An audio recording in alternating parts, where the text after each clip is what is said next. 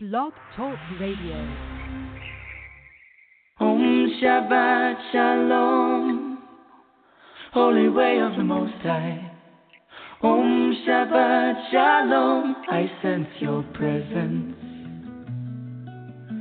Om Shabbat Shalom, Holy Way of the Most High. Om Shabbat Shalom, I sense your presence. And I am the light within your soul. In the essence of truth and right, love makes the circle whole. And here we stand in line, waiting for some sacred sign. But to find the balance is the purpose of this time. To restore the balance of the universal mind. And in the presence of my Lord of light and love, everything I see aspiring to be free. And when I call to thee, and come on bended knee, surrender to the all pervading light and love. Reflections of the one surrounding me with love. And I sense your presence. I sense your presence. I sense your presence. I sense your presence.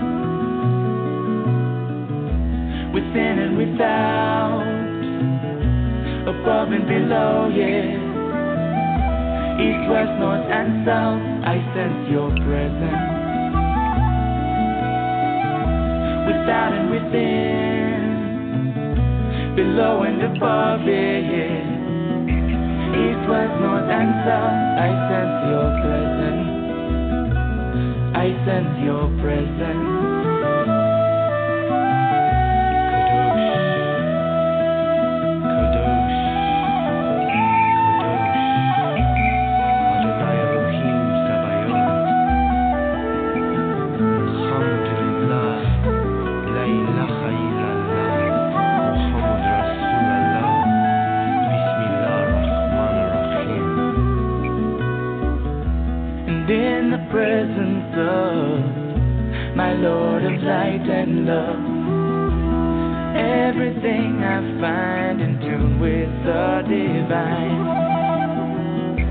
And here we stand in line, waiting for some sacred sign.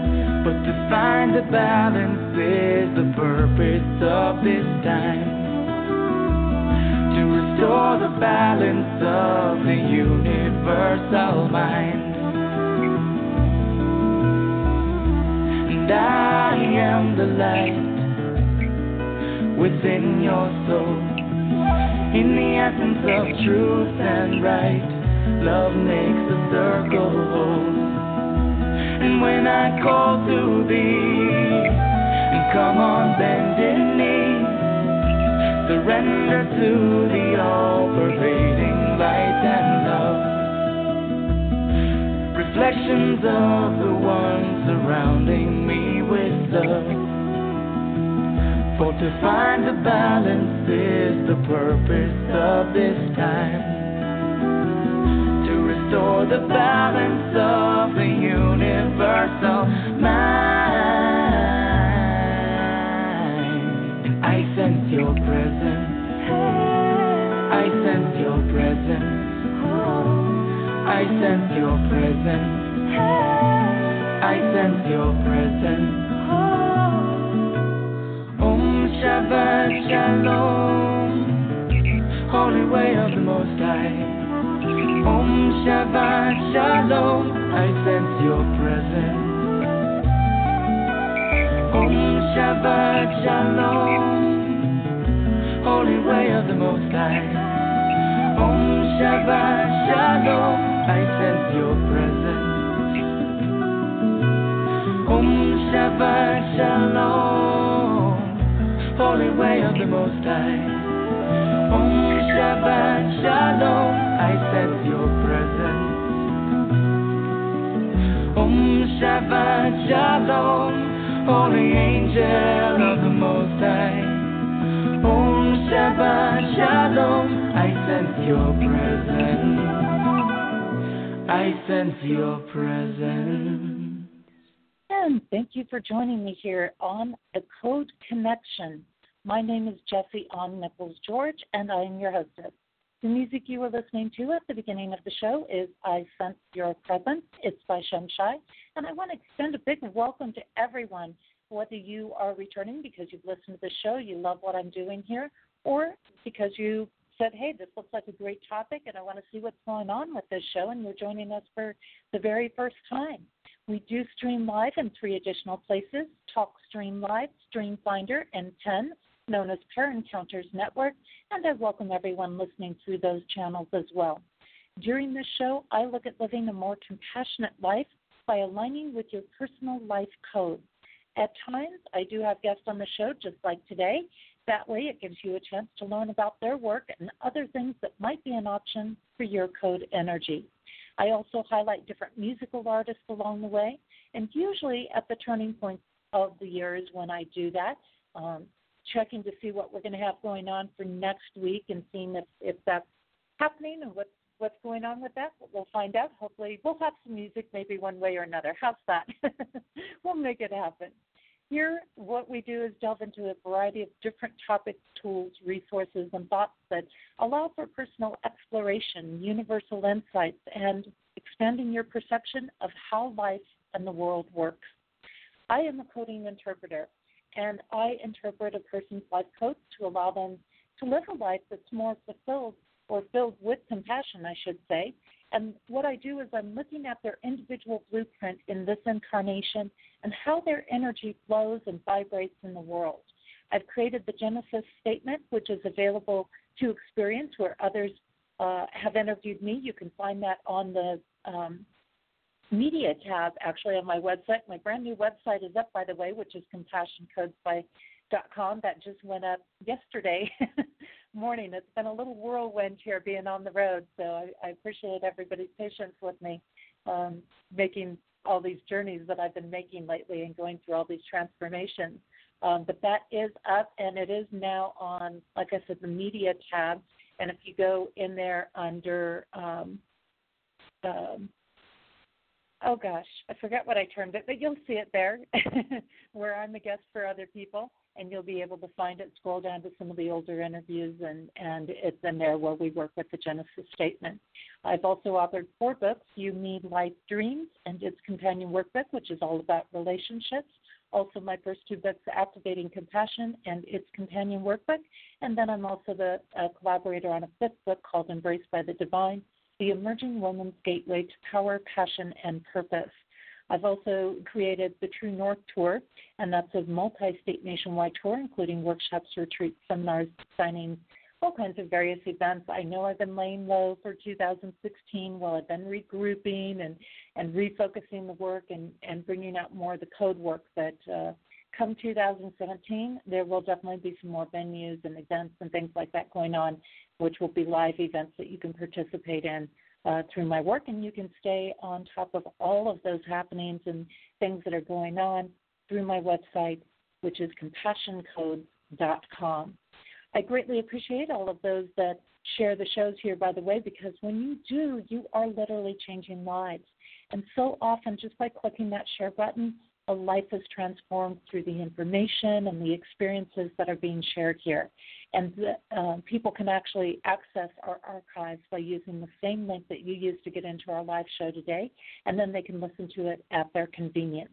My shows can also be found through the Main Street Universe listing as a podcast at iTunes and TuneIn.com, as well as on my YouTube channel. So, whatever somebody's preference is, we've got a way for them to get to it, pretty much. And then they can, again, just listen to it at their convenience. Now, getting started into the show, those that have listened in before, you know that I love to delve into a little book called The 72 Names of God by Yehuda Berg who's a great Kabbalah master, takes things, puts them into his everyday language. And I use this book frequently when I'm seeking insight to you know, perhaps help me through something in my life or just to, to get some focus on something. And, you know, what I do then is I just kind of focus in, and each week I turn the page, we get another message. And I like Yehuda's work because he puts it in that everyday language. He makes it applicable in our lives. Now, the common name of God that we've got this week is unity. And so I think that's really great with our guest today, TJ. I think this is going to fit in great with him because, you know, they usually do, right? The messages just seem to line up well. And the initial message that Yehuda gives today is instead of trying to be right, we must recognize that there is a higher truth, unity. We need to seek harmony with our opponents, not because this is moral behavior, but because unity brings us lasting spiritual light and it serves our own best interests. Now, Yehuda goes on to say, provides some insight about this, and he goes on to say, two people can have opposite opinions and conflicting viewpoints, yet both can be right.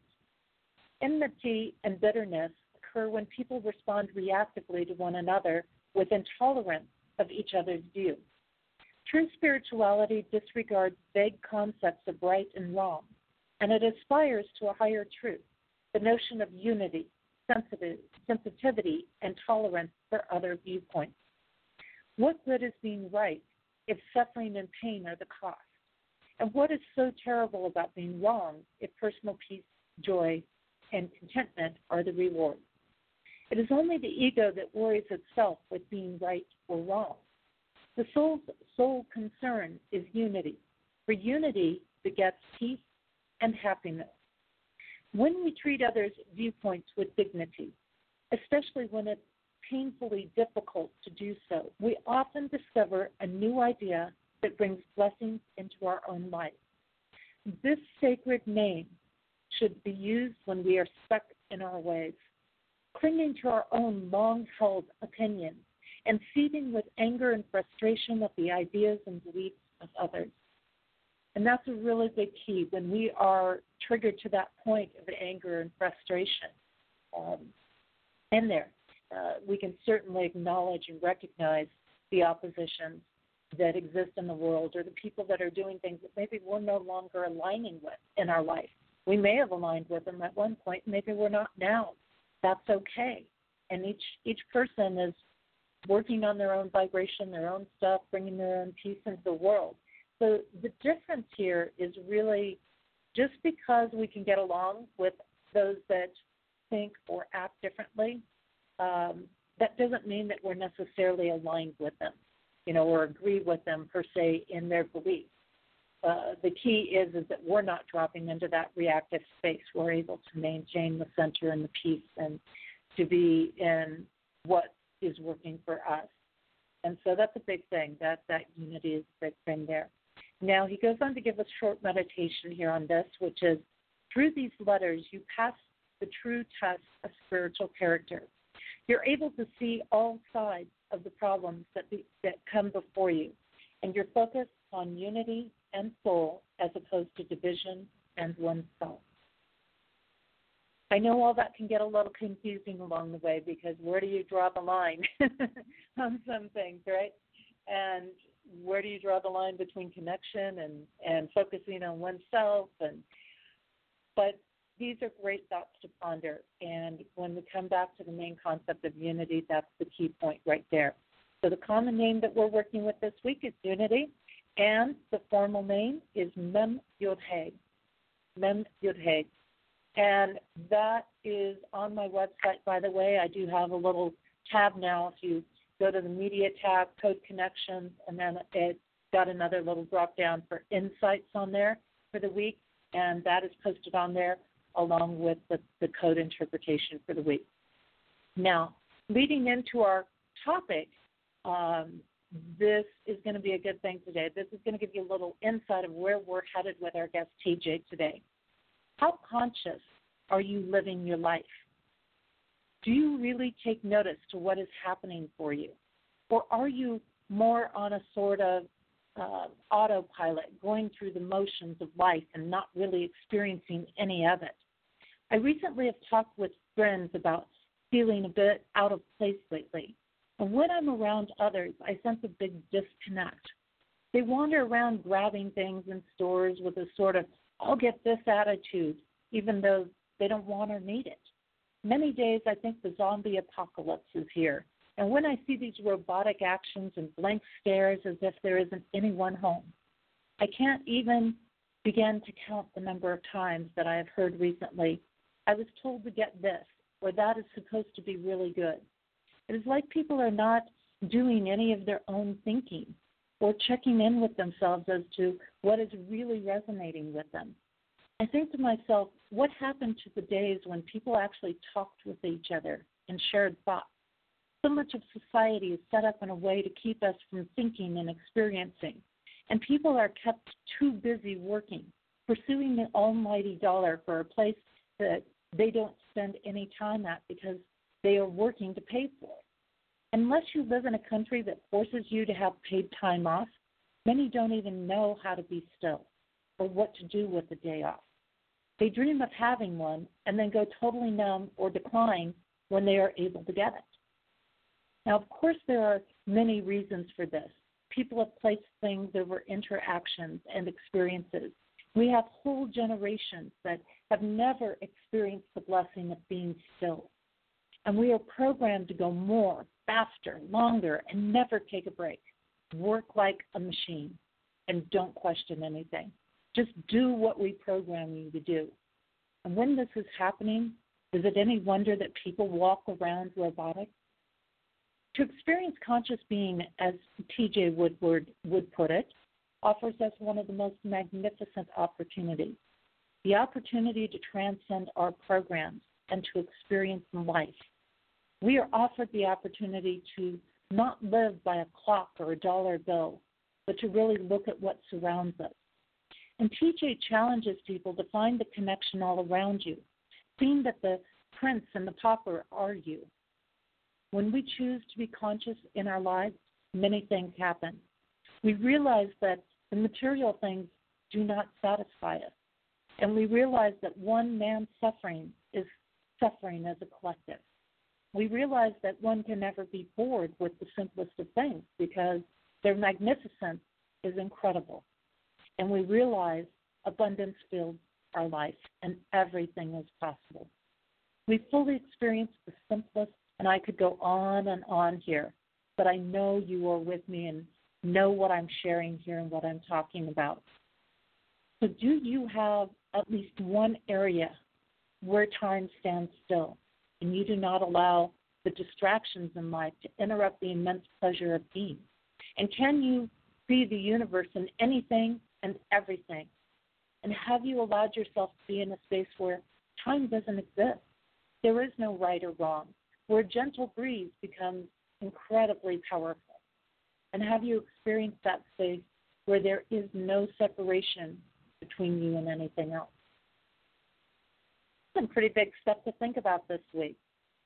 Now, our code energy for this week, before we go on to our break and bring our guest on, because I'm excited to have him here today with us, is the code energy for this week is all about taking your time amazing how that synchronizes, right?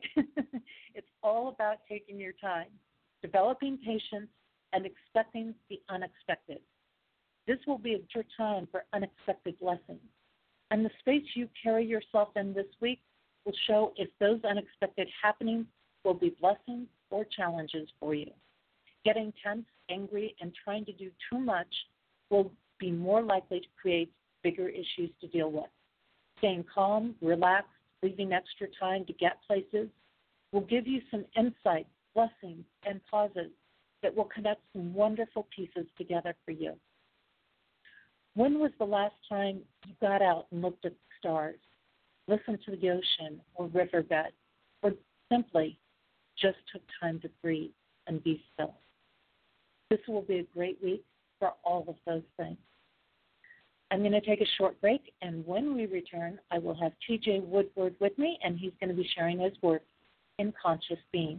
The song I have for you during our break today is called Waves. It's by Clare Hedin, and if you'd like to check out more of Clare's work, you can certainly do so through her website, www.clarehedin.com. That's C L A R E H E D I N.com. We'll be back in just a few minutes.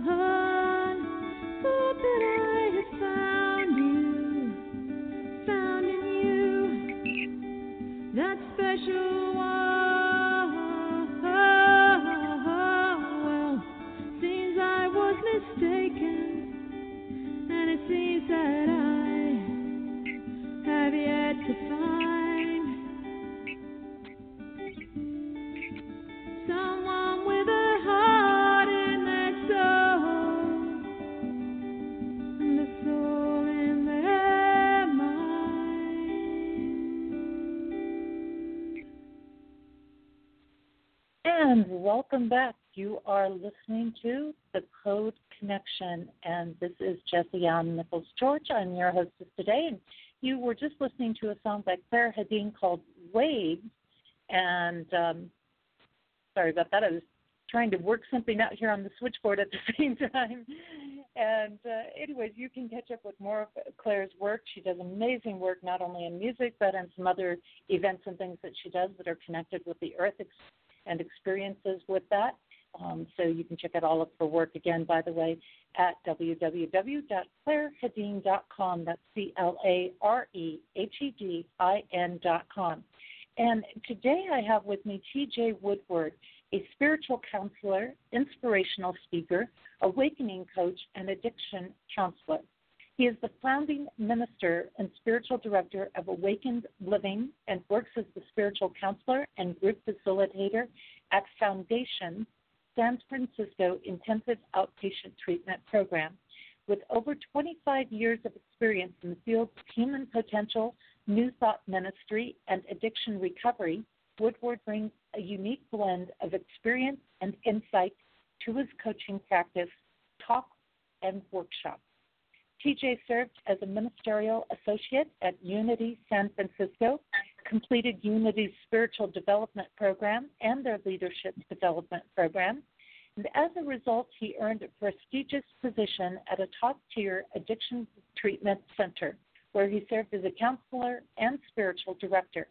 He is an inspirational teacher, offering practical guidance on the benefits of spiritual transformation while encouraging a shift into a deeper awareness of authentic inner wisdom.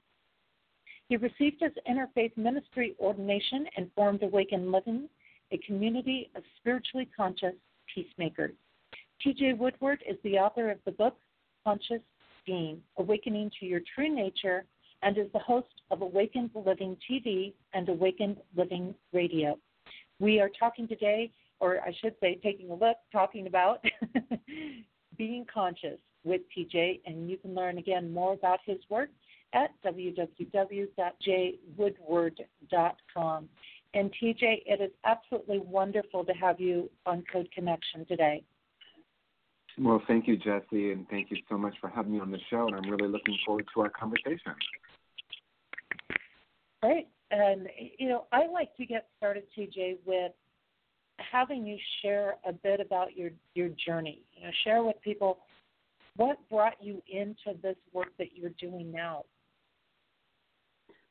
Well, it's you know I've been reflecting a lot since my book came out about a year ago as to what was my own individual path that led me to this work and for me the work is all about consciousness and all about how we tap in and connect with our divine nature and our essential self early in my life, I had an experience of closing off and shutting down, and I actually remember it like it was yesterday. I was at my dining room table. I remember my mother and my two sisters sitting there, and I remember a physical sensation of closing off and becoming afraid of the world.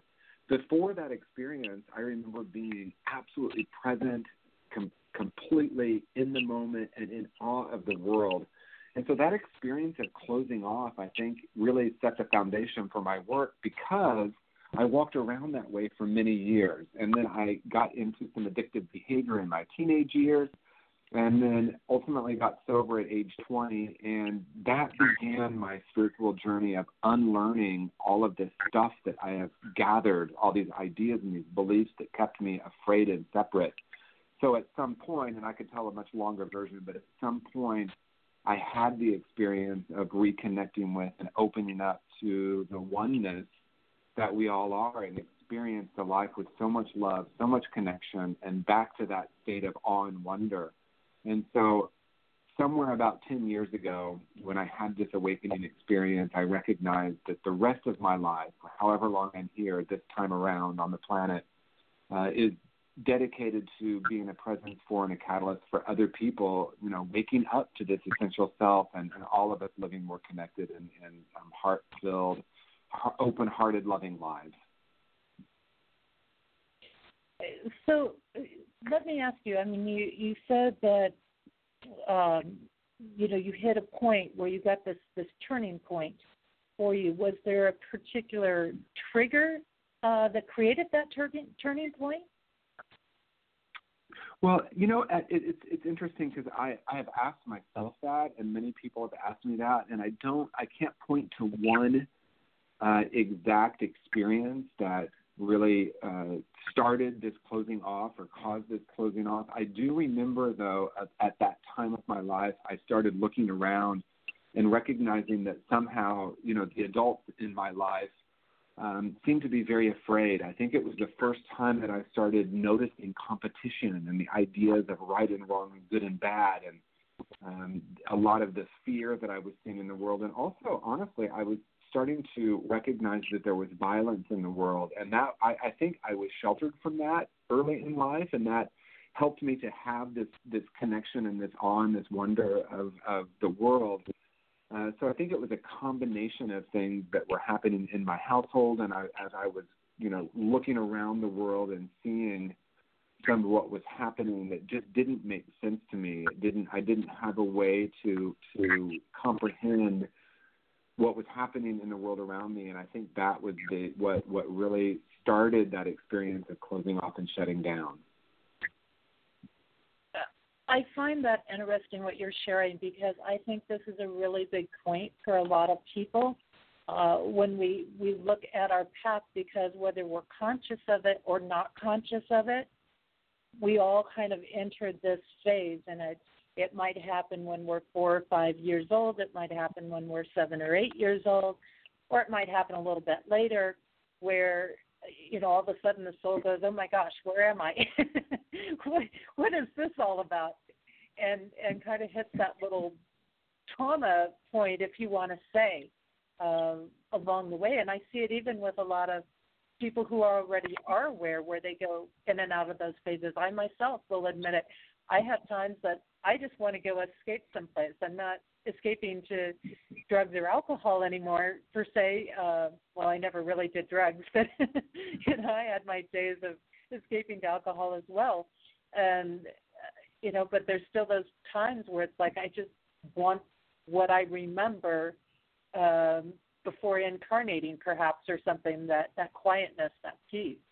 Um, but was there all, was there a trigger point that brought you back in then out of that space? Well, that was definitely a series of events. You know, I, I referenced getting sober uh, pretty young. I got sober, ironically, I guess, about 50 some days before my uh, 21st birthday. Actually, this last week, I just celebrated 30 years clean and sober, so I'm really incredibly grateful for that. And that was the beginning for me. And I actually I met a woman named Mary Helen Brownell, and I, I dedicated my book to her. And honestly, I've really dedicated my life's work to her she was the most enlightened being that I had ever met. And I think meeting her really changed my life because it was there that I began to be exposed to Eastern thought, be exposed to a, a different type of spirituality than I grew up around and what I grew up being taught, which was there was some God up there that was all powerful that I needed to surrender to. She introduced me in a very gentle way the idea that this is all an inside job and that this is more about unlearning than it is about learning.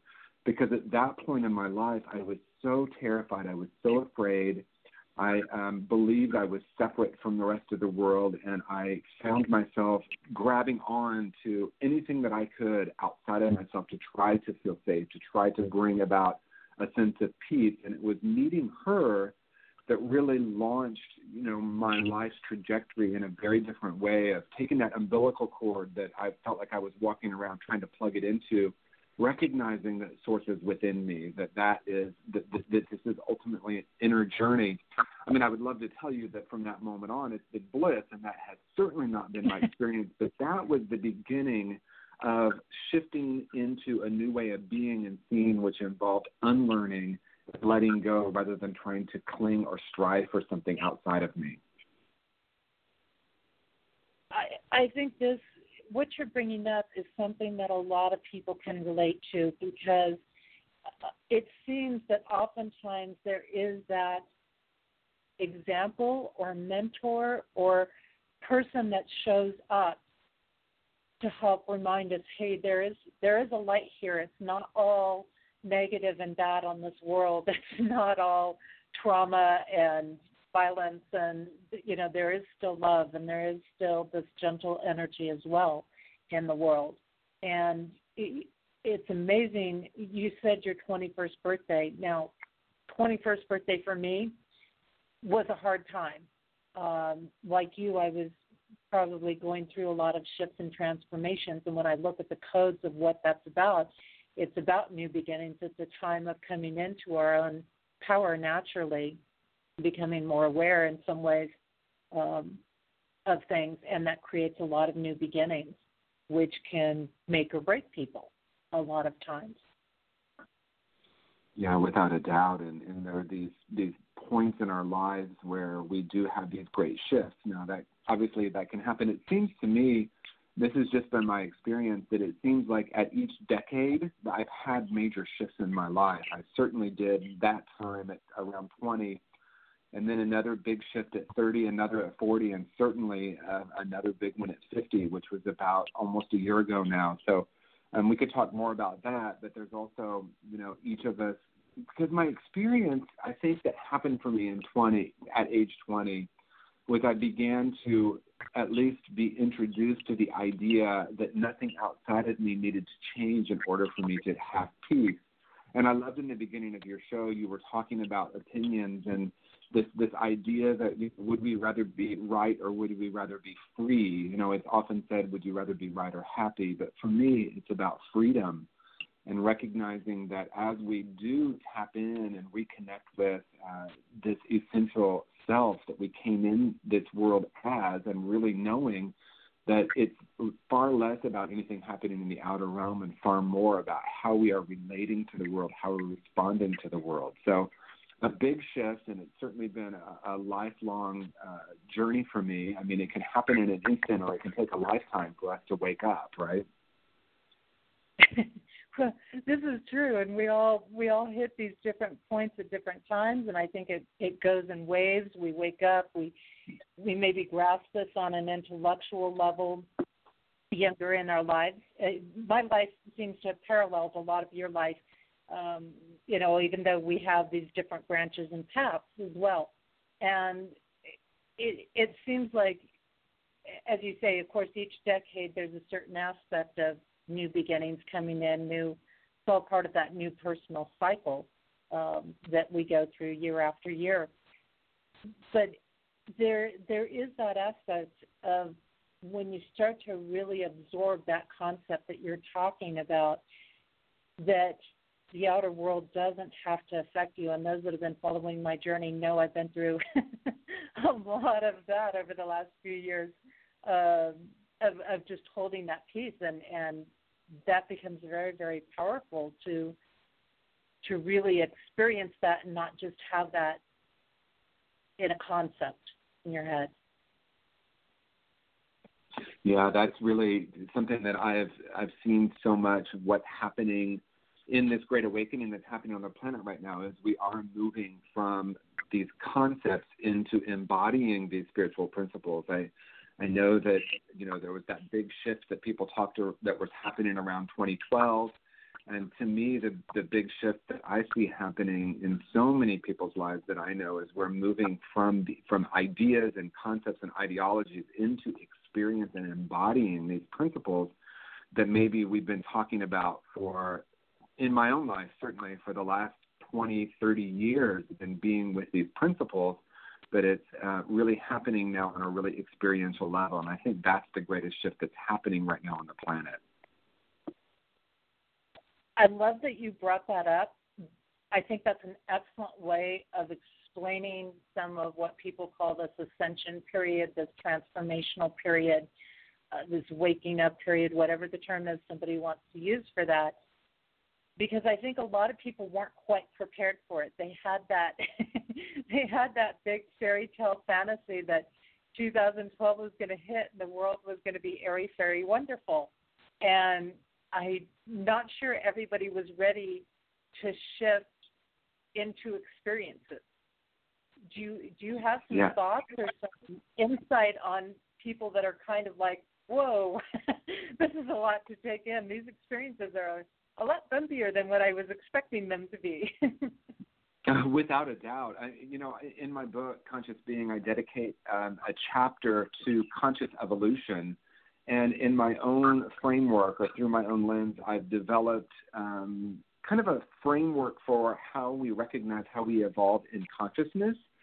And the first level of consciousness I call martyr level, which is really the victim consciousness, right? And so we're thinking that the problem is outside of me, the solution is outside of me. And I do, I did find that during that era, if we're living deeply in that consciousness that the solution is outside of me, I think we would be hoping for 2012 to come and you know the heavens to part and the angels to sing and everything was great. Um, that's certainly not what I have seen happening. I actually think that the shift that has that happened then and that continues to happen is an invitation to go more deeply within. And this is about, you know, letting go of uh, the beliefs and the ideas that I believed about myself and the world. And there's many, many opportunities. I think if we look at this presidential election cycle right now, there's so much um, potential or so much, there's so much seeming division. You know, there's so much polarization, if you will. And I think this is an opportunity for all of us who are going to choose to wake up to recognize that this is about being in the midst of that and deeply connected with the truth of who we are rather than getting caught up in the externals and being bounced around by life. To me, this is what, what we're all being called to to do right now. And those of us who are going to choose to be conscious, and that happens moment by mo- moment, you know, every single moment is an opportunity to close off or to open up, right? To uh, remain conscious, remain conscious, or to tap into this unconscious pattern or this old way of being in the reactive world. And it seems like right now there's so many opportunities happening all around us to either be love in the world or to judge the world. And to me, that really is the fundamental question for all of us right now. Can I be love in this moment in the world right now, regardless of what's happening in the outer realm? So, in a sense, and it's so funny that you bring that up because I heard some of this almost similar word this morning from Stephen Dinan, who's talking at the International New Age Trade Show, which is not actually that anymore. It's INATS, but it's Consciousness Living Trade Show or something now. Um, and and talking about you know how to embrace different things, but he went off on some other tangent than what you're going to. And what I'm hearing you say in this is that uh, you know these these triggers were constantly there's things coming up to constantly trigger us in a way to put us in that reactionary stage, but at the same time that is happening to to help us to go deeper to that inner peace, to not be affected, to to in a sense master and be conscious that we are being uh, reactive or we are being triggered, and it's giving us that opportunity to to to say no, I don't need to get caught up in this drama. I just need to to be in this space. Absolutely, and and whether it's happening for that or it's neutral and we can choose to create meaning, I don't know. You know, I think my our mind might want to uh, create a framework around that. What I do know is that regardless of what's happening in the outer realm, it can always be an opportunity. We can always use any any situation in our life can be an opportunity to wake up. And it, it seems that as this political, for example, to take that that example and go further with it. Um, you know, when we're looking at social media and we're watching now the way people have become uh, so deeply entrenched in the opinion giving world, there's a section in my book called The Opinion Trap.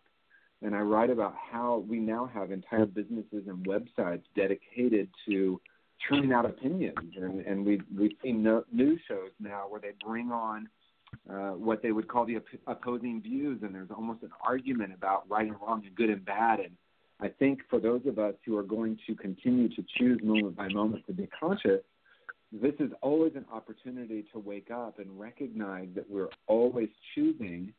Uh, and if we're not choosing from a conscious level, we're going to choose from an unconscious level to be swept up into the drama of daily life. And it seems, it does seem to be getting intensified right now. You know, I love that you bring that up because this is not isolated to people who are unaware. This is happening even very strongly in people who are well on their spiritual path and they carry a lot of opinions of what is right and what is wrong and this is the way we have to go. And then you know, so I'm so glad that you're bringing this aspect up because it is a big trap and I see it as one that that does often happen once somebody started um, and and we perpetuate some of these patterns, realizing that or not realizing that we're actually doing what we're what we're resisting against, uh, if you want to say that. You know, where we we you see so many people, for example, step out of a particular religion or a particular political party or whatever it is, or group of people, and because they're you know they don't like that everything's about right or wrong and then they're sitting there saying they're wrong and i'm right in this process. So it's definitely a big trap that i think people fall into.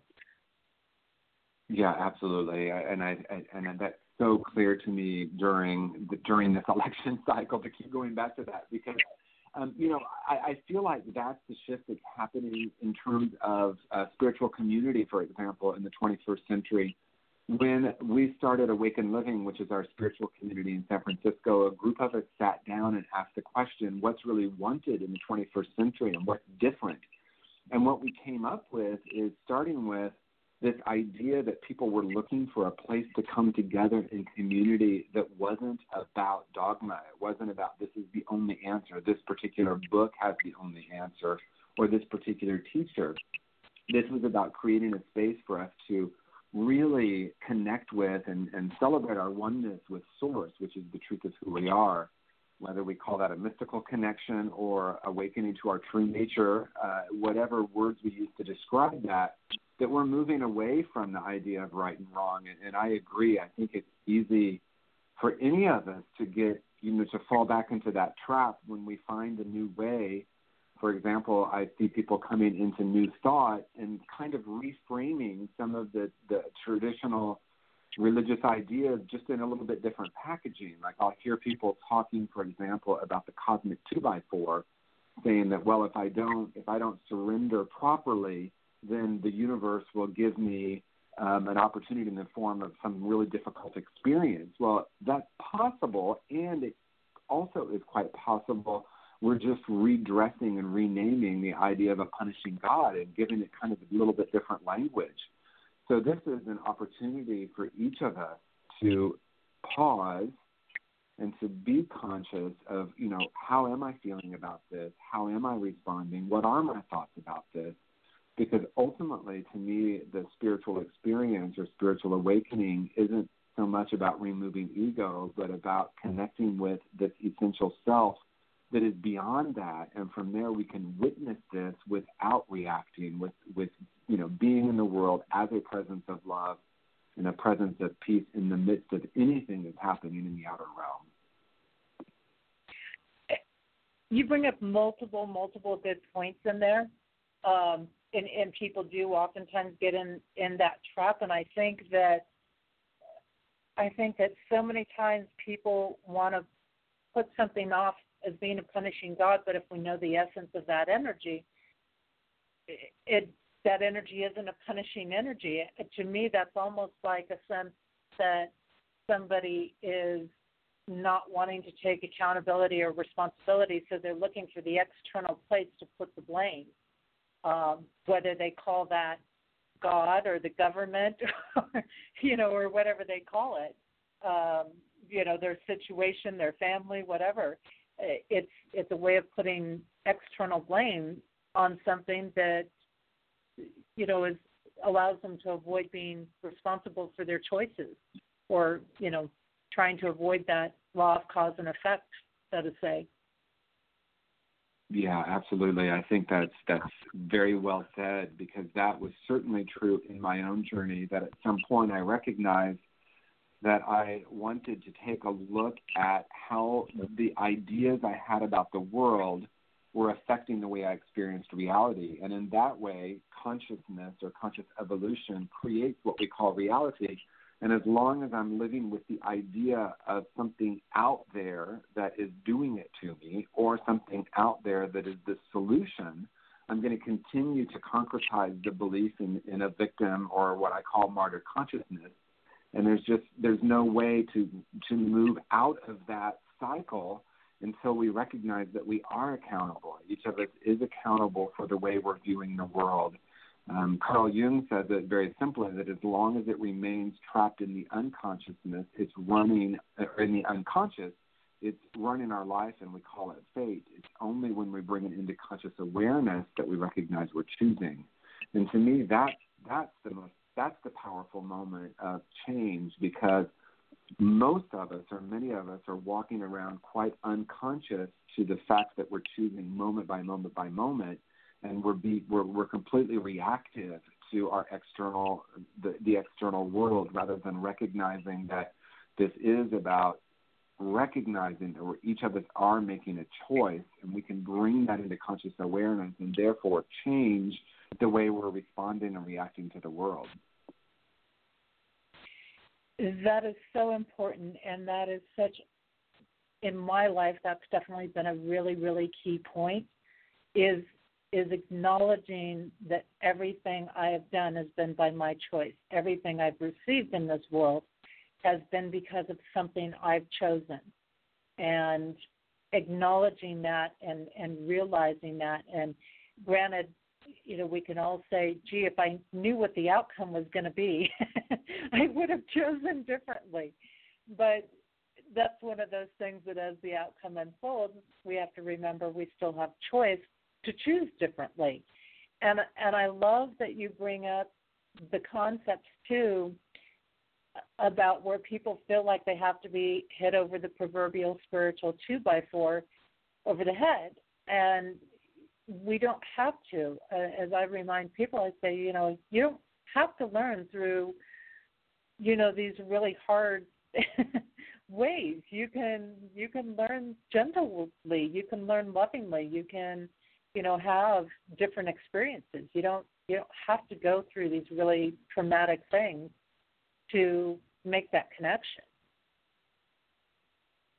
Yeah, for sure, and and it's an interesting thing because in some ways it's always this and that, or it always seems paradoxical because it is true that we can certainly choose from a more these more gentle messages, and and yet most people that I know have at least had some period of darkness that has led them in a way to a surrender that has assisted them in the awakening process.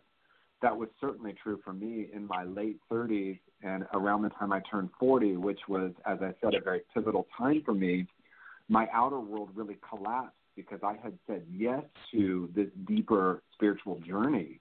And when I said yes to becoming a spiritual teacher or, or, and a minister, and I started my education process, and it was really that dedication to shifting the focus of my life from an outer focused life into an inner focused way of being, that my outer realm actually did collapse. And in the midst of that, I recognized that this was happening because I had built my external world on such a shaky foundation.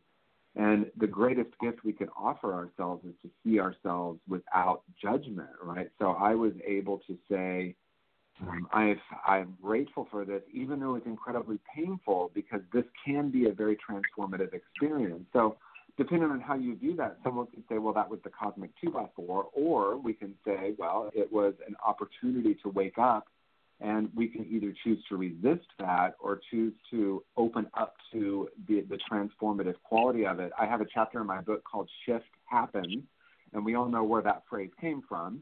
And I woke up one day and thought, what if I decided I was would could start calling all those events in my life that I was calling difficult what if I viewed them as fertilizer? Because we know that fertilizer actually is what helps things to grow, and this new consciousness can grow out of seeming difficulties, out of what our ego mind might call bad.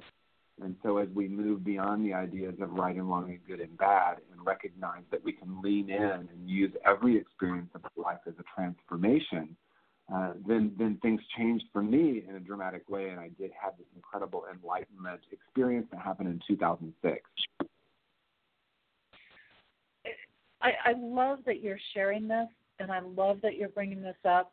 Uh, I don't know that I've had anybody on before that has really talked about that key component that when we focus inwardly, that the outer starts to collapse. And I think that that's a scary thought in some ways for a lot of people. Um, I, I know in my own journeys, and I, I could see that what you're talking about. I could see that collapse, and you're right. There is, it's really an opportunity for us to see how stable something is. Was it built strictly on the material factors, or was it built on something that was more solid and inwardly founded? um, and and that's going to do it. And what you're sharing, I think, is a really powerful, exciting piece for people to get, which is the journey doesn't have to be hard, but a lot of people either make it hard or they do go through hard experiences because they're maybe not catching the point or or getting there without those experiences. So um, I think that that's a big piece that you're sharing uh, in this this aspect. The transformation that you're talking about, I think, is also a huge thing for people to realize because I know there's certainly a lot of spiritual people I've known along the way that says, "Oh, well, forget this poverty stuff, and forget this, and forget that. That's that's not part of the spiritual path." But at the same time, as you say, these, as you go through this journey, because I know I've experienced it almost parallel to the time frames you're talking about, and and it comes into this this piece of you don't see these things as suffering. You start when you start seeing some of this truth, if you want to say, the inner truth, the the you make this inner connection, you stop craving some of these things. So your whole framework really is shifting. Yes, and that was certainly my experience. And I love the way you're framing it because when we shift from thinking that the world is doing it to me and like as you said so beautifully that we're becoming more accountable and that's what really happened for me around the age of 40 once i recognized what my inner purpose and therefore um, wanting to bring that into my outer purpose connecting those two became really important to me that i wanted a life that was congruent in other words my inner purpose and my outer purpose i wanted them to be in alignment with one another and when i said yes to that and when i knew that to be true I recognized that all, all that I had built in the outer realm that was built with a, a different consciousness or a different conscious awareness in some way needed to dissolve. And, and in my case, it happened quite dramatically because I was still resisting letting go. And so it wasn't, it, it, it was actually a really beautiful experience. It was also very painful because I, I was in the midst of it kind of crumbling around me. I was able to recognize, at least conceptually, that this was happening because I was saying yes to a deeper life or a, um, you know, more congruent life. So it was like all those things that weren't congruent with this saying yes to this deeper purpose really needed to to fall away or to crumble. And you know, we can either do that um, willingly or we can resist and hold on, and that might cause more pain. But what we're saying here is that this isn't happening outside of us. This is really all about the choices that we're making. And again, I think it was um, I think it was um, Adyashanti maybe that said the highest form of human intelligence is to see ourselves without judgment. And when I'm able to do that, then it becomes a, a very different process, and it becomes something that we can welcome even in the midst of the dark night of the soul, knowing that that's an important aspect of, of our own awakening process. I love what you're what you're bringing up right now because I think this kind of ties ties and wraps back around to that whole uh, concept that we were talking about in this ascension process that everybody's been so wrapped up in and how it's going to work and function and what it's going to be about. But the point that you brought up is that that of congruency and that of everything is now starting to try to harmonize. And in order for things to harmonize, a lot of times we have to, the extremes have to surface so that they can be let go of. And what we see is that these shifts and these changes are going to adjust on both sides, so to say, uh, so that they can find that harmony. And I think that that's a big that's a big piece of what we're in right now globally on a lot of levels, whether we look at the earth, whether we look at spiritual development pieces or, or whatever we're looking at, that these pieces are going to shake up and in order for us to release. And I think that's where the, the so called hardships come from a lot of times and the turbulence comes from a lot of times is because harmony is being established and we just can't see that it's harmony being established sometimes because we get too wrapped up in the hardships of what's there. So I love that you brought that piece up and expressed it as congruency, and that that's really a big part of this shift that's happening um, internally and externally for us.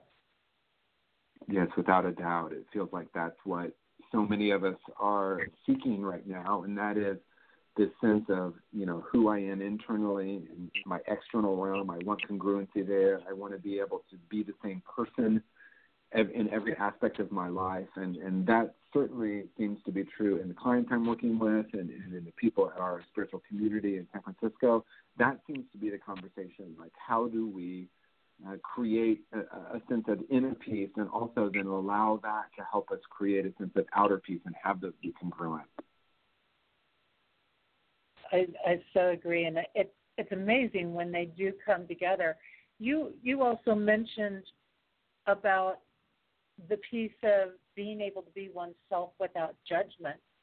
Do you have any insights for people that are trying to get there because I think that's another big piece and people start to delve into this inner journey and this consciousness piece and being conscious is all of a sudden these judgments come up, whether they're judgments towards other people or judgments towards themselves. But of course, we know those kind of mirror.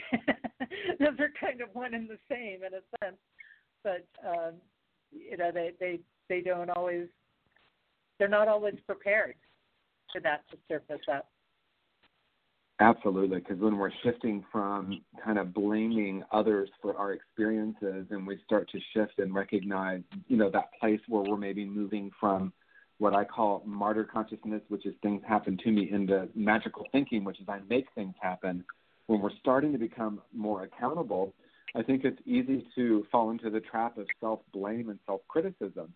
And we recognize that that really doesn't serve us and yet there is a tendency uh, for many of us at that point. I think some of the ways that I've worked with that and assist others in working with that is really asking the question, you know, is it serving me to add judgment to this, or is accountability?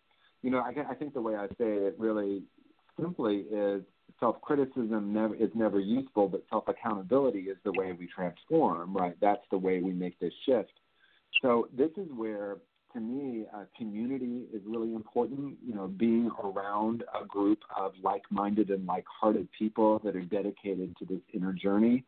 And uh, perhaps this is the time to have a spiritual counselor or a therapist that can really help us and hold a space for this awakening, for this un- un- unraveling in a way. And what I mean by unraveling isn't in the classic sense of the word, but kind of beginning to unravel those ideas and those beliefs and those concepts that are creating what we call reality, um, having trusted people in our lives to hold us and, and see this greater purpose of this of this unlearning is really really important. So I mean I think that's what I would offer at this point in the conversation that uh, if if you don't have a community or trusted people in your life that are on this journey with you, that can be really really important, especially at this this juncture we're talking about where we're moving from blame to self accountability that we that we might have a tendency to start to judge ourselves and having other people that are either on the journey with us or maybe that have gone through this before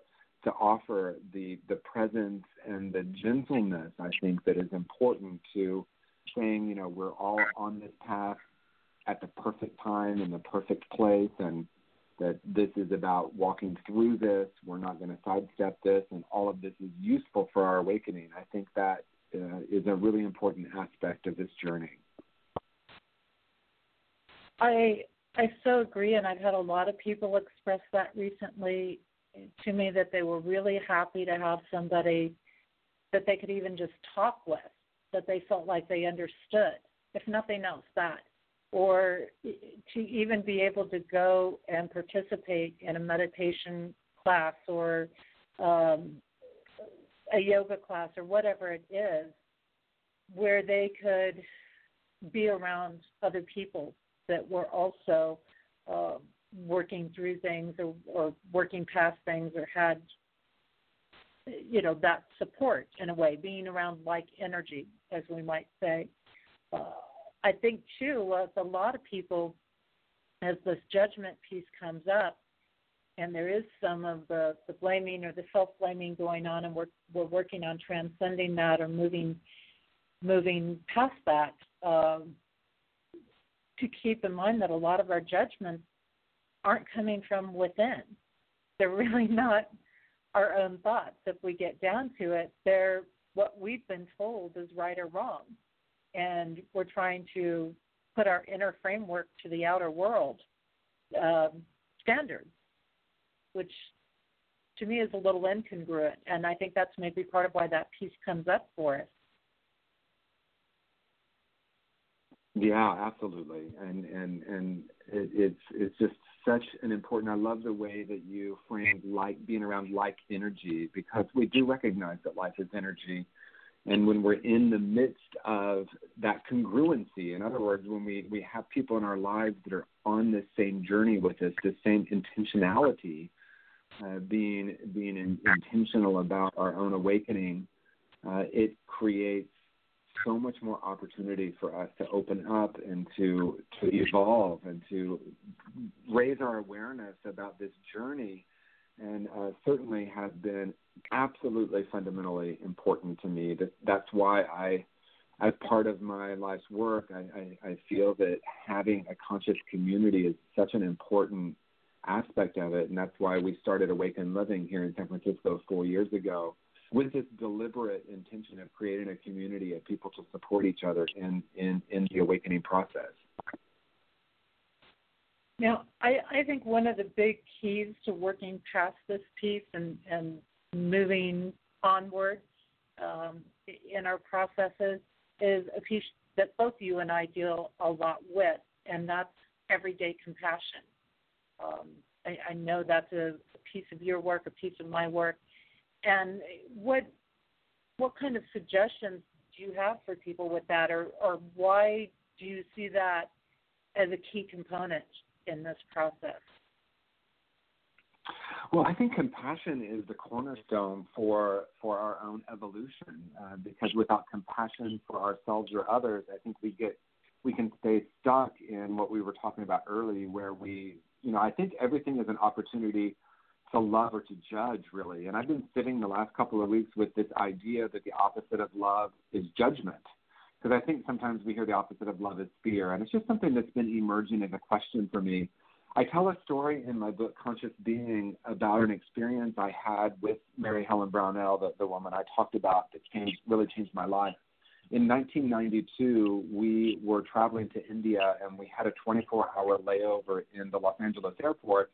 And there was an experience that happened that changed my life dramatically in, in being in the experience. And that was she and I were in the airport, and there was a young mother there with an infant, and the infant was crying, and the mother, the young mother, was becoming verbally abusive toward the baby, and I just remember looking around and feeling this sense of horror that was happening with everyone.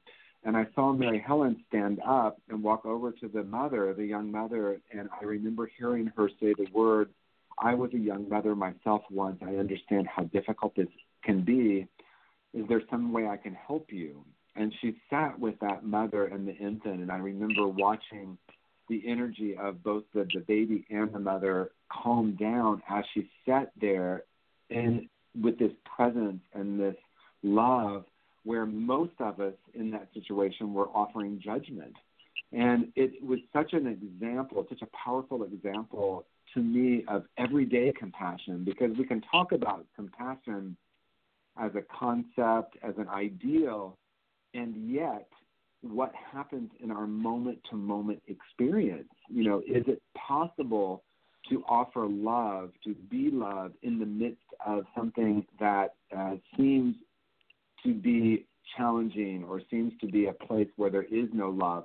And that's an opportunity for each of us. And what that requires, you know, she sat with that young mother for about an hour and then came back and sat with me, and we never spoke of that. I, I, I never spoke with her about that situation because it didn't need to be spoken about. It was such a powerful demonstration. And what that requires for each of us is to do our own inner work because as long as we're in the reactive mind or the reactive way of being, it's not possible to offer love in the midst of that. And you know, we could say, well, you know, of course, maybe that mother deserved judgment, but is that is that going to serve uh, this greater experience, this greater awakening, and, and what I witnessed in her being able to do that was such a powerful example of how we can do that in our day to day life. It's a great example that you brought up, and I know in my work, I've often said that compassion is the antidote, if you want to say, for judgment. It is what will move us throughout beyond it.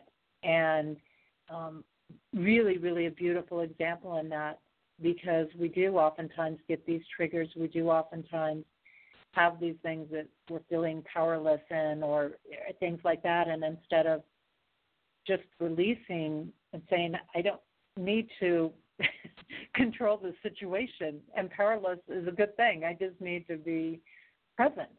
And and people forget how easy that just a presence, holding that presence um, can just make the most amazing shifts out there in the world. And you had mentioned as well that you cannot be reactive and love at the same time. And I I so agree. And this is another big piece that I see happen a lot of times that people will say, in the name of spirituality, in the name of the spiritual processes. I'm rebelling and I'm fighting and I'm this and I'm that. And they're reacting to all these things, realizing, you know, not even realizing, I think, a lot of times that they've stepped out of that love space. And um, I think that this is a, a huge piece that you're bringing in here.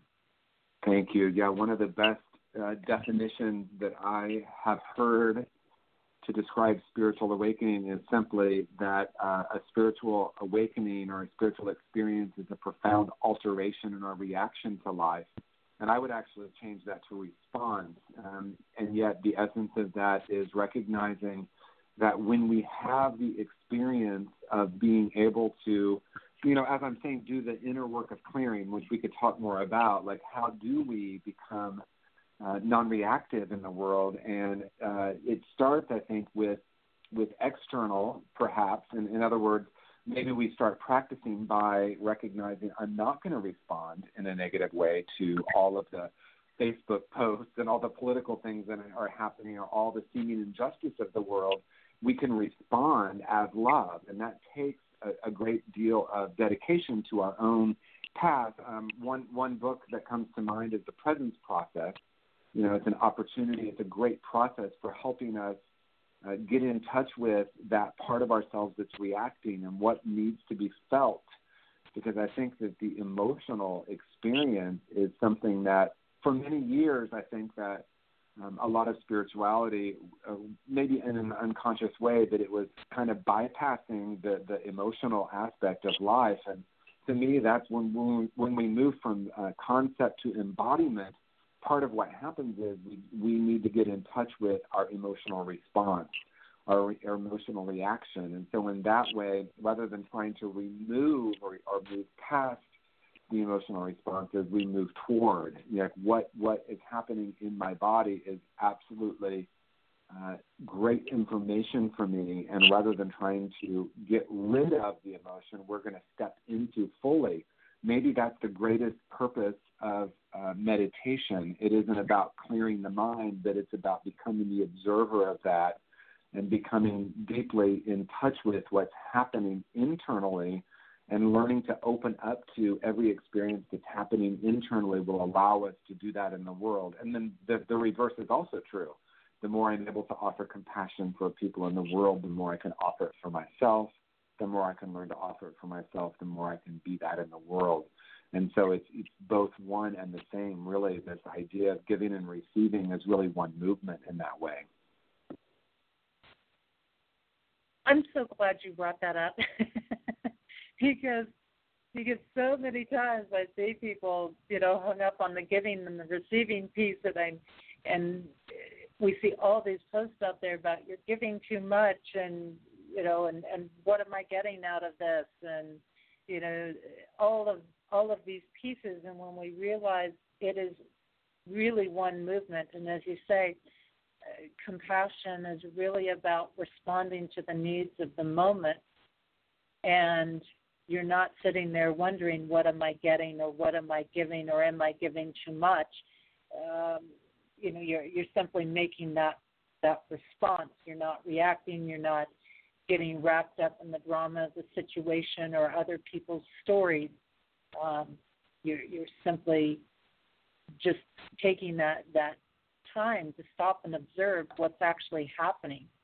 And I think that's a good, as you say, a good key point because when we tune into our body and we feel that reaction come up in it, whether it's the racing, pounding heart, or whether it's the, the punching in the gut, or whatever it is, that you know we we we realize in that moment we're reacting, and if we stop and we just kind of step back a moment, we can get that consciousness, we can get that awareness of of what's really going on and what's really needed. Yes.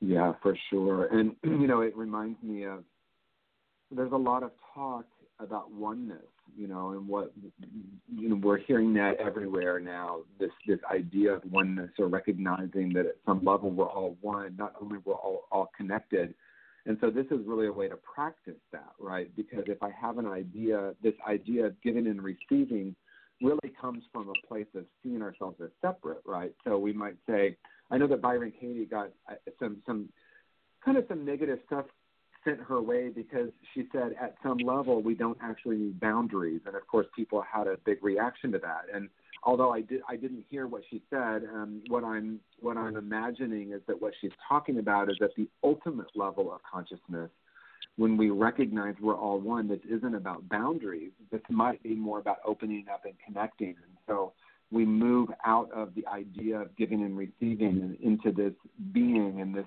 way of recognizing our inherent oneness with each other and everyone that's alive on the planet, every living being. Uh, yes, yes, and that's that's true. And I, I think that you bring up a good point where people could get very confused in that boundary aspect. Um, you know, people, I think there are those fear triggers that go off for people go, I've got to let these horrible people into my life. No, we're not, you know, necessarily saying that. Um, you know, it's just you realize that that they are part of this whole. We're all part of the whole. We're all pieces of it. We all are are aspects of it. And and there's not that right or that wrong or that good or that bad or one's better than the other. We're we're all equal. You know, when we get into that unity, the CEO and the janitor and the white collar worker and the blue collar worker, they're all the same. You know, there there there's no hierarchy in in all of hmm. that, and I think that's a big breakthrough to to be and to be able to let go of those boundaries. You know, it's just I get some of those kind of reactions from people when I I'll come out every now and then and I'll say, yeah, but we don't really own any of it. The, the government doesn't really own the land, and you don't really own the land, and you know, and so why are we actually fighting over the possession of land or something like well, that? Yes. And, That's always what we seem to be fighting over, right? This idea of us and them and mine and yours. and that's that's that separation and, and we don't even realize that we're separating a lot of times when it's like this is mine and that's yours and don't you come over and take mine. Peace here. But it's it's part of the balancing i think when we see these um these different aspects going on um of things. And and that's the, i think that's another big part of the shift that we're in. Maybe you can enlighten on that. Uh, uh, of the balancing that's that's happening is when the rich realize they're the poor and the poor realize they're the rich.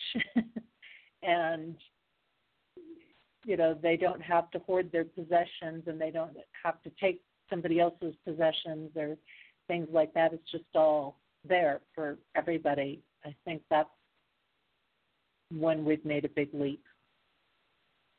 Without a doubt. And, and one thing I want to say, I think it's important, at least I feel called to speak to, also honoring and recognizing that we we want to honor where we are on the path. So, you know, I work in the field of addiction treatment, and you know, people that are coming out of addiction may be in relationships that aren't healthy. Uh, there there is an important stage of evolution where we do need to learn to have boundaries, where we're not in toxic relationships, where we are moving past you know, abusive and destructive, destructive relationships. What we're talking about is as we evolve along the path, we recognize there's a place where we come to the awareness that we're all one. So the the paradox in this is because people will often say, as you mentioned, then are you saying we should just continue to be in toxic relationships or not move past relationships? What I have found in the work I do with people, and certainly in my own journey, is that the more we awaken to the truth of who we are, the more those relationships kind of take care of themselves. And that doesn't mean we're necessarily passive in this, but when we shift the focus to our own inner awakening and we recognize more and more who and what we are, and we become a witness to that part of ourselves that's the ego, rather than thinking we need it needs to die.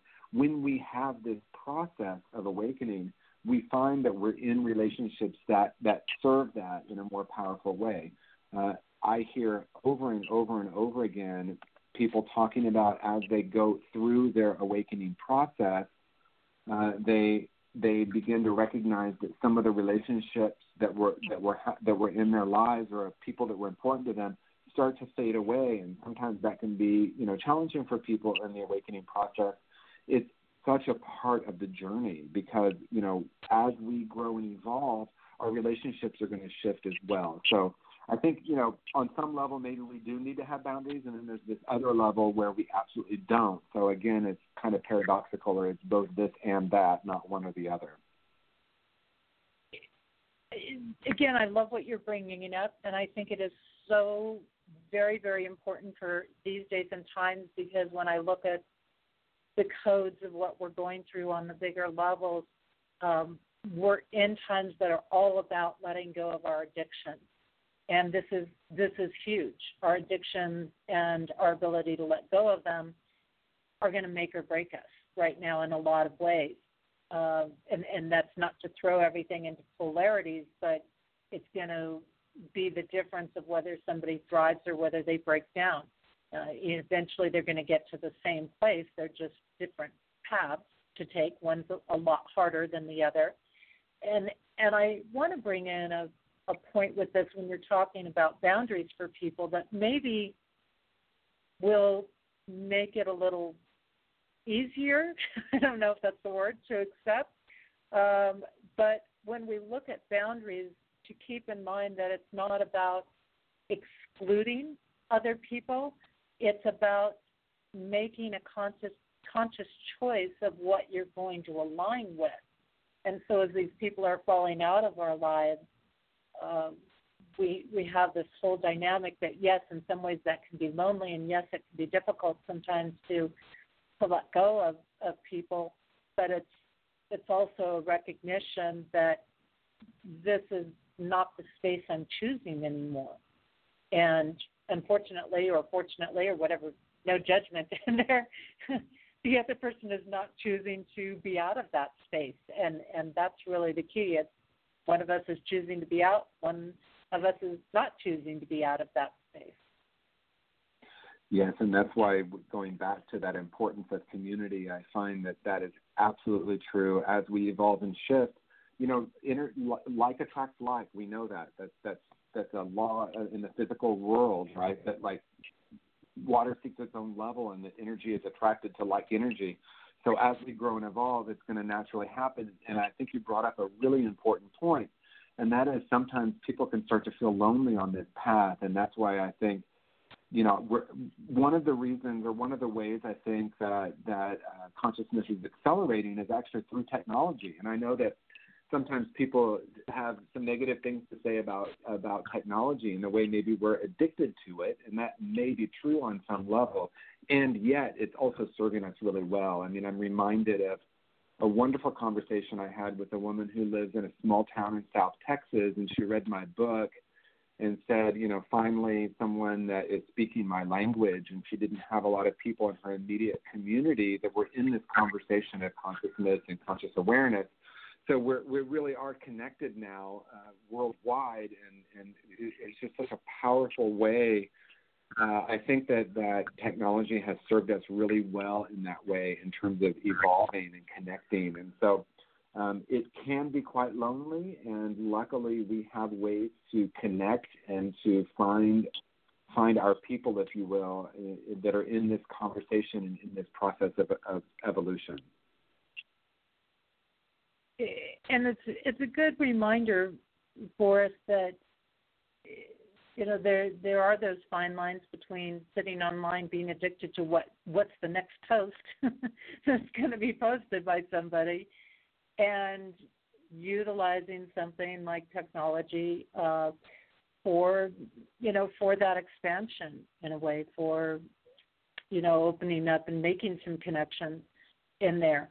Um, so that kind of comes back to the perspective piece of you know how are you going to use what you have in the world um, you can use something towards that evolvement, towards that progress, towards um, you know, towards that consciousness, or or not.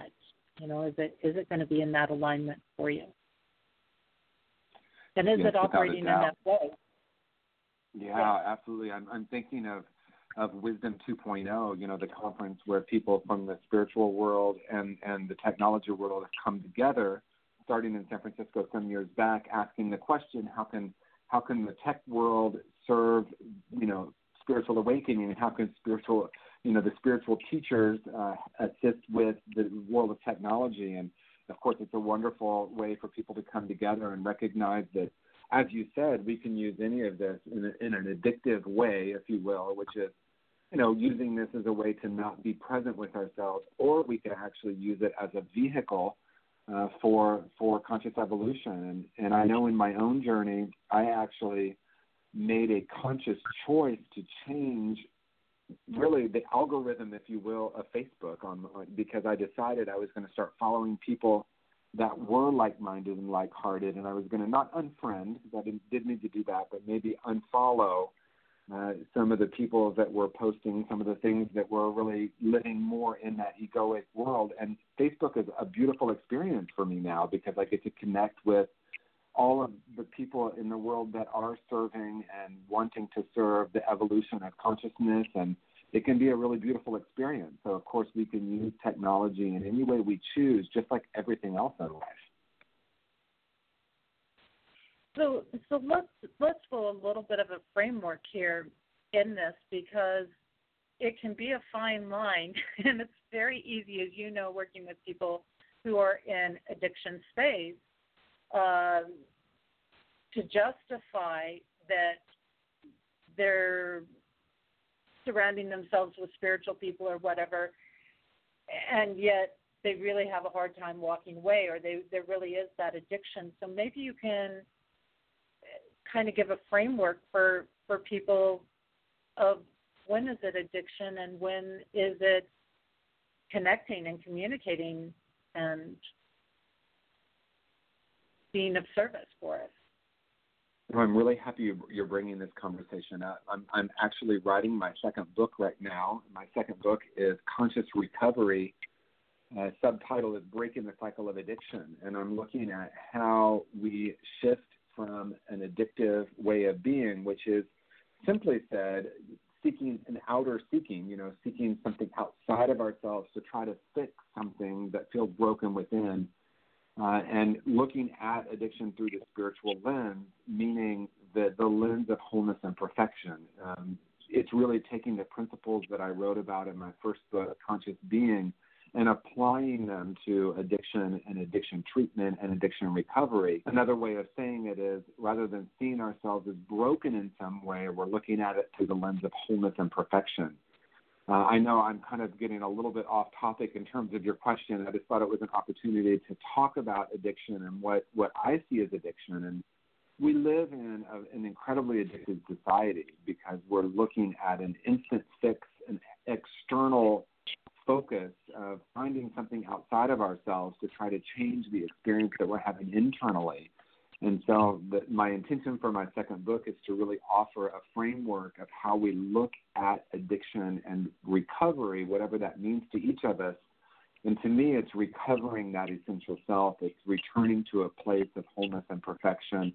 It's about unlearning all these ideas and beliefs that we've had about the world so that we can come back to this place of awe and wonder so in that way, you know, I think to answer your question about how do we know where that fine line is, uh, I, I had a teacher once say there are only three steps: step one, awareness; step two, awareness; and step three, awareness. So it's about being more and more aware of our choices and our perspectives, and recognizing what our thoughts are about this, and uh, are we coming from a place of love or are we coming from a place of judgment? And, and that's one way that we can always, uh, uh, kind of a litmus test there is for us to be aware of where we are choosing from, like what part of ourselves, if you will. Is this my ego talking? Is this my thought? Or is this my spirit, is this spirit or my intuition?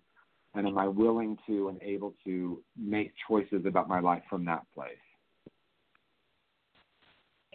and and I think that last piece is a big one. Am I able to make choices about my life? Because oftentimes we look at addiction, you know, like I said, only in the terms of drugs or alcohol or something extreme or you know, sex or whatever in the world.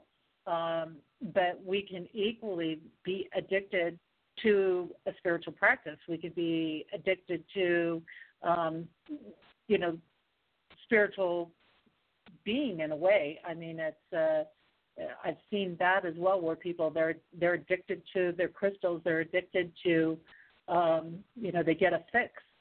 they get a fix from uh, hanging out at the, at the local spiritual store or something. So the key comes back to, you know, are you consciously choosing this from a space of love and it's allowing you to exist in a space of love, or are you getting some sort of fix off of it? Yeah, and of course, on one level, we could say, well, at least it's healthier than the other addiction, and maybe that's that's like a, a, a, a step in the right direction. You know, sometimes you'll hear people say, "And well, I gave up my drugs and alcohol addiction, or my sex addiction, or my shopping addiction. Now I'm addicted to a spiritual path or to a 12-step program." And of course, you can say it, it's definitely healthier um, I think you know the intention for us is to move from wanting or needing something outside of ourselves, you know, into a more inner experience and inner inner spaciousness, if you will. And addiction, again, as we've said, is something outside of ourselves. So it's shifting that awareness to recognizing that at some level there is a part of us, and it's not really a part; it's really the truth of who we are that is whole and perfect. And from that place, we don't need anything outside of ourselves to try to manipulate or fix or shift that. We come into a, a, a place of inner spaciousness. Uh, we tap into infinite potential. this awe, this wonder, this presence about about the world, and from that place, then we're not seeking, we're not outer seeking, we're not even seeking inward. We we arrive at a place where we call off the search and we rest in this deeper truth that it's always been this place of wholeness and perfection.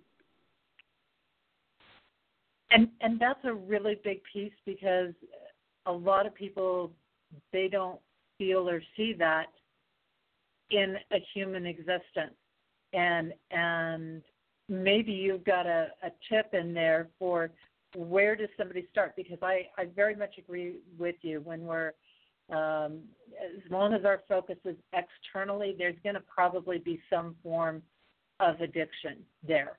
Uh, going going on because we're allowing that to to govern our decisions as, as opposed to the internal connection so let's say somebody goes okay that's it, TJ. I'm done. I don't want to be addicted to this anymore. I, I've got this addictive pattern, even if it's a sort of healthy one, because it's you know I, I'm addicted to yoga or I'm addicted to meditation. I can't stop doing that. um, but I need to break that because it's it's an outward piece. So how do I start realizing my own wholeness? How do I because there are i know of a lot of people even people that are doing incredible spiritual work in the world that have a real struggle with connecting with their wholeness and seeing themselves as whole yeah without a doubt and i think that the framework that I introduced, and I'll, I'll repeat it because I think it, it, it's certainly I could say this is this is the short version of my life at this point. Is that in, in the beginning of well, at some point I started this outer search, so it was all about outer seeking, right? And then around age 20, as I said, I started I found a path that was about looking within. So I wasn't outer seeking, but I was beginning this inner search and then there was this place that I arrived at, and for me, it happened right around age 40 when I had this intense spiritual experience in India, where I had the experience of calling off the search. And I think that is an important framework because then it, it changes the paradigm completely. So this isn't about trying to attain something or reach or strive for something. This is about what do I need to let go of, or what do I need to see here that I am holding that is preventing me, or I believe is preventing me from knowing my own wholeness and perfection. So the framework is completely different. We're not striving or clinging externally or internally, but we are resting in this place that's always been. One practice that I offer in my book that has been incredibly powerful for me, and I use it with clients, is uh, this this this uh, practice of living in the question. So my invitation is that we, we, we choose a question that's an open-ended question, so it can't be answered in yes or no, and it doesn't start with why, and we can get into the why of why not starting with why if you'd like, but it's really it's how, what, where. So how can I open up and experience my own divinity? What might I want to let go of so I can experience this truth? What else is possible? And we live in that question. Um, you know, the mind is always seeking answers, and we're trained from a very early age that there's a correct answer to everything, and that's our, our whole educational system is based on that. So this is really a very different way of being in the world. This is about living in this question. For example, if the question is what else is possible, I might dedicate the next 24 hours in meditation and as I'm walking through through what we call life, really living in the question what else is possible, what else is possible, what else is possible. And what this allows is an expansion of our consciousness. This allows us to open up into a new way of being because, you know, simply said, if nothing changes, nothing changes. So and, until I can expand out of my comfort zone, I'm not really going to expand into a new awareness. So this allows us to uh, be in a question rather than seek for answers, and this allows our consciousness to expand and open up to more more possibility. I absolutely love that, and and I really am in agreement with you on this tremendously, um, because you bring up a good point. Call off the search. Stop stop looking outside of yourself, but call off the search. Um, I, I love how you brought that in, and this this whole aspect of asking the questions. And I have been doing that very proactively for the last few years. And so many times we get wrapped up in, well, that that lifestyle just isn't possible. That's that's not going to happen in this world. And I hear that a lot from people. It's like, well, you just can't you can't do without money. You can't do without that. And it's like, oh yeah, watch me. you know, just see what I can create. And I I think it does come back to what do I want to be living? What do I want my life to be like? And what does it take to have that? Question. Yeah, absolutely. Absolutely. Well, very, very well said. Thank you. So the what's that you're talking about, and like you said, you know, why life is the way it is. I mean, sure, I can understand delving a little into that, just to give us a framework, so we have a better conception of where we want to go to. But so why something happens doesn't really matter. The fact is, it's it's here, it's happened, and what are you going to do with it? Are you going to use it? Are you going to let it go? Are you going to, you know, is it what you want in your life? Is is that is that the piece that's going to, you know, really give you that peace and that uh, that inner serving? And and you know, it's sometimes we just even get in the habits of doing something over and over and over again. And I'm going through a lot of these questions myself right now. Is this what I want to continue with? and I'm sensing changes and I'm sensing the universe and soul self guiding me in certain paths and to go down those paths that means I'm going to be letting go of certain things that I've been doing for years. Um and and that's okay. You know, that's okay. It's just that the the nature of how things are going to come out in the world are going to change. And um, so I love that you're bringing this in because the question piece is wonderful and we don't have to seek outside when we ask the questions because when we ask the questions the universe responds the divine responds to us and it'll give us the answers without us having to seek them out yes absolutely and and i i love that you're talking about you know I, I the way i'm hearing it is like the ego for whatever reason wants us to stay where we're at and i you know we could talk we could probably do an entire show on why the ego wants us to stay stay small or stay where we're at. There's a degree of safety that gets created around that. But what the reality is is we don't we don't change and grow until we step outside of uh, the way we've always done something. You know, again, nothing changes if nothing changes, right? So this is about expanding and really having the courage uh, to see the world in a different way, to expand our, our version or our vision of ourselves. So opening up to a new way of being.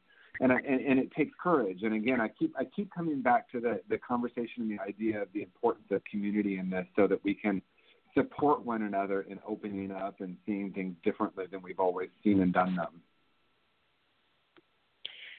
I I agree, and I think the big part of the community of why that is so effective is because it provides that strong reminder when we are surrendering, when we are releasing, when we are making these shifts and these changes of loving energy. And I think it's very, very important for us to have that connection with loving energy um, as we're going through those transformations because those transformations can be times where we get thrown off course or we question it or you know we we struggle with knowing that it's present. So having those groups keeps us aware of that. I think in a very very favorable way or a very um, supportive way. And I think the best groups yeah. are exactly that. They're supportive and loving without making the decisions for you. Yes, and and you know, as you were talking, I was just sitting with the question. Um, you know, what's the value of loving kindness? What's the value of compassion? To bring back some of you know some of the points we've been talking about. And I was just thinking, you know, very simply, it's like because the other way doesn't seem to work, right? The the I, the, the separation, the judgment, the fear, all of that we recognize on some level doesn't work. You know, the ideas of us and them and right and wrong and good and bad are what have continued to perpetuate all of the war and all of the pain and the suffering in the world. So it's it's for each of us right now to to do what is needed and wanted to make the inner shifts. And I think if we really are to bring it down to what is what is happening right now in terms of the evolution of consciousness, I think it's the, the simplest way to say it. You know, I opened my book with a quote from Lao Tzu, and I think it's an important one because it speaks to what we're talking about. And if, if it's okay, I'll just it's a short quote, it, and it simply says this from Lao Tzu: If you want to awaken all of humanity, then awaken all of yourself. If you want to eliminate the suffering in the world, then eliminate all that is dark and negative in yourself. Truly, the greatest gift you have to give is that of your own self transformation. And to me, that's really what we're talking about, where we're not talking about changing others or needing the world to be different. We're talking about this time, this moment, right now, right in this very moment, that each of us are called to do the inner work of transformation. And that's the only way we'll really bring about any kind of lasting peace on the planet because the, the outer search hasn't worked. Trying to change it in the outer realm hasn't worked what we're called to do, each of us right now, is to do our own inner work of transformation, and in turn, that's how lasting peace can can happen and is happening on our planet. You know, so well said, and I have been driving that point home with people so much lately. They're like, "Why does it have to be so difficult?" And I go, "It's not difficult. All you have to do is be. You know, there is no real doing per se. You just need to be that light. That's it. It's really, really simple. And it's nowhere near as hard as we make it. We just have to sit in that light, just be in that light, and that's all there is to it. TJ, we're kind of winding down a little bit on time. Do you have some things you want to share with people as far as anything you have going on? Um, please make sure that they know how to connect with you and your work and where they can get your book from and all of those types of things. Yeah, thank you, Jesse. So the best way to reach me is tjwoodward.com. And on my website, you'll see uh, information about my counseling practice. I meet with people uh, in person in San Francisco and, of course, worldwide on FaceTime and Skype. Working with people that are uh, coming out of an addiction, working people with people also that want to awaken to a deeper sense of gratitude, a deeper sense of presence I call that awakening coaching, and that is really being a presence for people, um, you know, doing this process we've been talking about of unlearning and returning to this state of awe and wonder. Uh, also, uh, our spiritual community in San Francisco is called Awakened Living. We meet each Sunday morning uh, at 11 a.m. at the Hotel Rex in Union Square. It's an amazing, wonderful morning of inspirational music, uh, conversation, messages, uh, really a community dedicated to sharing love in the world. And also my book, Conscious Being, you can find that on Amazon or on my website, tjwoodward.com. Perfect. I love it. Anything that you want to leave people with here before we move on to some of our closing things? Absolutely. What I would like to offer anyone listening in this moment is simply this you are the love you've been looking for, you are the one you've been waiting for. That each of us is absolutely whole and perfect, and there is this part of ourselves, this true essence that is wholeness and perfection, that absolutely came into this world with a divine purpose, and that purpose simply is to love. So, you know, right in this moment, to offer that you can experience that deep love within yourself and share that with the world, and that we are in this beautiful time of rapid transformation of consciousness. And just a, a huge thank you to everyone that's listening today, and knowing that there are those of us who are conscious beings and dedicated to conscious evolution, and a deep, deep sense of gratitude for everyone on this path. So, thank you so much. Thank you very much, TJ, for being here and sharing your work and sharing your thoughts and um, awakening people to this possibility and these steps and and this opportunity to to step into this way of being conscious. Well, thank you, Jesse, and thank you so much for the great work you're doing in the world as well. Thank you. And next week here on the show, we are, well, it's going to be a little bit of a wild card. What's going to happen? I'm still waiting for some confirmation actually on a on a guest that I have lined up. Um, we have some things going on, so hopefully that's going to work out for you. If not, well, you know, I'm going to come up with something, whether we do a rebroadcast of last week's show, which didn't go through, which was interesting. We got cut off partway during the show before we got into the meat of it, or whether we just do a really nice, relaxed replay or musical show or something. We'll be doing something exciting and wonderful, and and that will just uh, open up the vibrations in a beautiful way. Don't forget uh, that you can connect with all my work, be it videos or books or sellers. You know, all of those things are are happening. Um, my work with Embraced by the Divine, you can connect with that through embracedbythedivine.com. Uh, you can also check some of that out on my website. I've got that up. Like I said, I've got a brand new website up as of yesterday morning, compassioncode.com. Uh, if you go into the old website, it will forward through, so don't worry about it. You can still get there either way. Um, by the way, June's special deal that I have going on is if you purchase a copy of Embraced by the Divine, and um, and then I will send you the ebook absolutely free for activating compassion and its companion workbook. So um, all you have to do is, is send me a copy of your receipt from where you purchased it from, and uh, I'll send you the other two out. Don't forget, we do have various shows here on Main Street Universe, and uh, Tuesdays is one of our primary shows that goes on and on. Susun Weed, who shares her work in herbs and natural plants, absolutely wonderful. Wednesday nights, Daniel and Janice have been coming on very regularly with their show and either having some really interesting guests Ann, or I think this past week they did a reading show. Janice has been doing her own show once a month called Reflections and Rhythms. Darren Bouquet, who's a reader at Madame Laveau in New Orleans, comes on about once a month. So we've got some interesting people weaving in and out of the network right now. This is Jesse on Nichols George, and I'm so glad that you joined me here today. And I want to say thanks to all of our listeners, not only on Blog Talk Radio, but those that are streaming live on PEN, known as Parent Encounters Network, StreamFinder, and TalkStream Live, as well as those that are catching our podcast at iTunes, TuneIn.com, and those catching the YouTube version of our show. Don't forget if you've enjoyed the show today, share it with others. It's going to be available at this very same link in our archives. And I'm going to leave you today with the song Yearning For, also known as Over and Over. It's by Shimshai. And you can connect with Shimshai whether you do it on Facebook or another means. You can connect with them uh, through their website, www.shimshai.com. That's S H I M S H A I.com.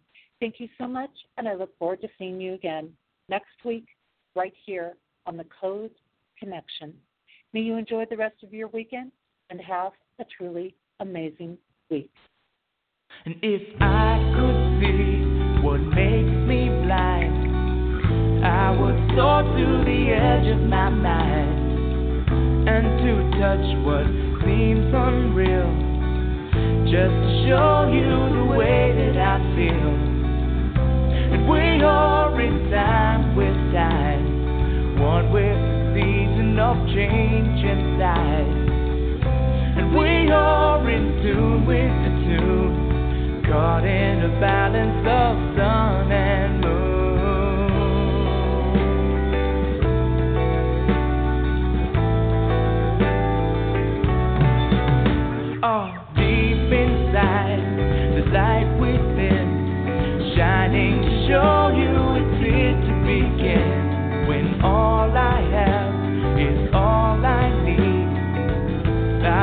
I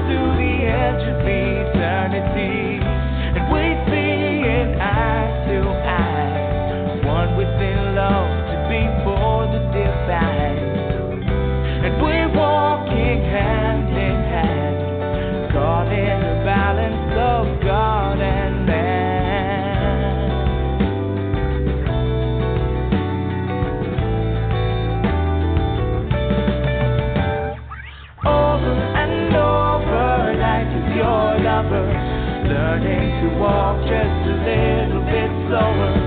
Whispering secrets, you can't keep it.